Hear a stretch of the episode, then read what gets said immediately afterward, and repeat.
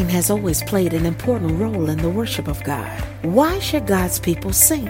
It is not merely, as some have suggested, to prepare worshipers for a sermon. Rather, we sing because it is an effective way to express our adoration, our supplication, our praise, or our testimony. Through song, we praise the Lord and edify one another. Well, bless the Lord. I tell you, this has been an awesome month of just learning the tools to use that you can be radically thankful unto the Lord. And regardless to how difficult it may seem, you can obey that command of being thankful in all things and then gauging yourself. Putting that gauge out there and making sure you're not grumbling, but that you're being grateful.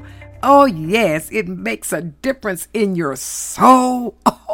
it's been so, so good. So, today we want to talk about singing your thanks to the Lord. Oh, the Bible says in Psalms 147 and 7 sing out your thanks to Him, sing praises to our God. Ooh, isn't that wonderful? When you learn to thank God for what He has given you, it's an important part of your spiritual journey. So, how do you make gratitude to God an integral part of your life? How is this done? With all that comes upon us, all the horrors, all the unexpected things that come, all of the things that come and steal your time away, all that that's going on. How do you make having gratitude to God an integral, integral part of your life? Well, one of the most important ways is to do it by singing. Oh, yes. The Bible says, sing out your thanks to him. Sing praises to our God.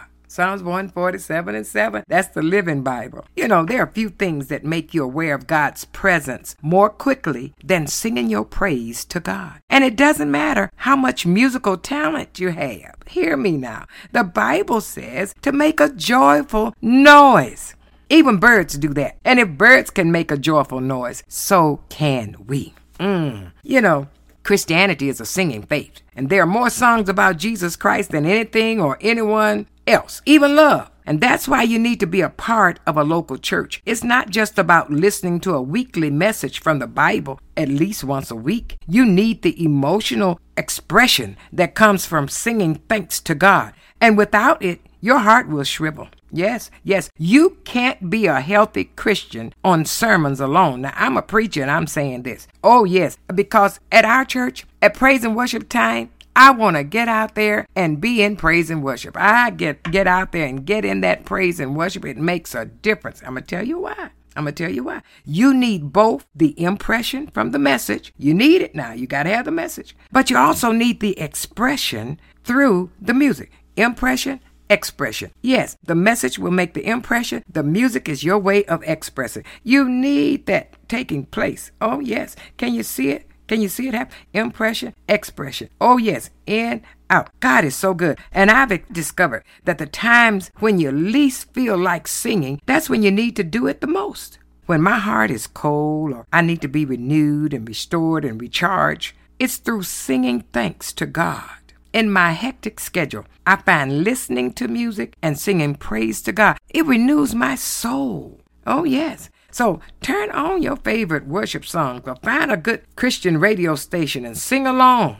Thank God for all He has given you and make a joyful noise to the Lord. It really, really works. Oh, yes. And as you begin to summon praise to God, I'm telling you now, you can just look up and praise the Lord. yes. Some people say, well, why are you saying all this? Why should I praise the Lord? Well, there are two possible readings of the answer. Yeah, yeah. Because, I mean, I could give you great reasons from my own personal life, but I would rather let it stand on the Word of God. And Psalms 27 says, It is good, pleasant, delightful to sing praises to our God in Psalms 92. Or, For he is good, gracious, beautiful in Psalms 27.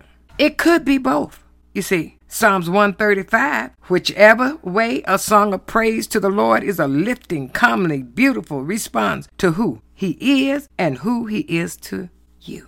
If God, who builds you up If God, who rebuilt Jerusalem, Psalms 147, the second verse, remember what Jesus said too? I will build my church, Matthew 16. He gathers the outcasts, Isaiah 56, John 10. Come on. He heals. He binds up the brokenhearted, Psalms 147 and 3, Isaiah 61 and 1. Oh, I'm telling you, the word of God is just full of what will benefit and how it will bless your soul to praise the Lord. And don't forget, your soul, that's what's going to be the gauge for your gaze mm-hmm, that will determine your outcome.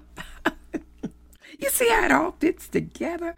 Oh, yes. Oh, yes. Because, and let me tell you, when you begin to sing praises unto Him, God will just, He just does things from the uttermost. I'm telling you, just all the way for you in all kind of ways. It comes from Him.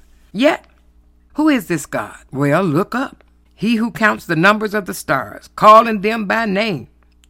oh, Psalms 147, Isaiah 40. We are reminded of the Lord's covenant encounter with Abraham. What did he tell him? So shall thy seed be. Look up, Abram. Look up. Genesis 15. So shall your seed be. Let me tell you, you begin to set that gaze, you'll start seeing the future. Oh, huh, you'll look up and God will show you some things that's to come. Look up and begin to sing praises. There is hope also when you begin to praise God. Oh, yes.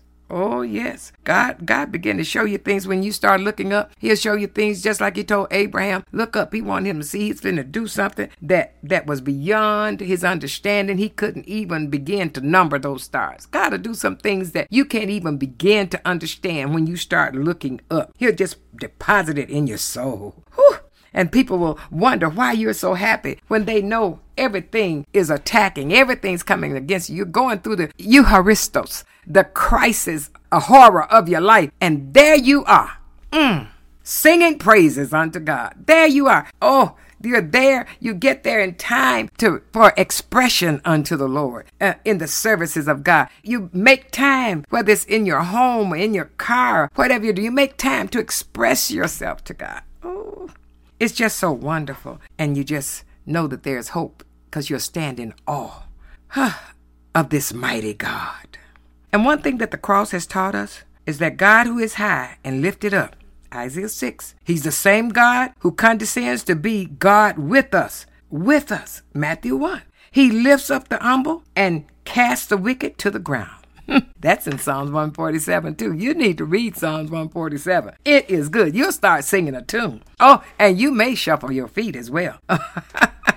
well, there's a second summons to praise in Psalms 147 and 7.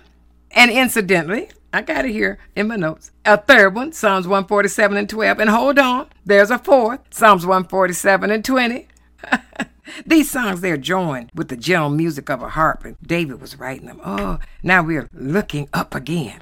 Not now to the stars, but to the clouds, and from them to the rain, and from the rain to the growing grass. Oh, the stars spoke of the ongoing work of creation, whereas the cycle of nature speaks of God's unerring providence over all things. He, you know, he cares, and his care knows no bounds. Oh, he gives food to the beast, and he hears the cry of the ravens young, and how much more will he hear the cry of his own? Oh, read it, read it.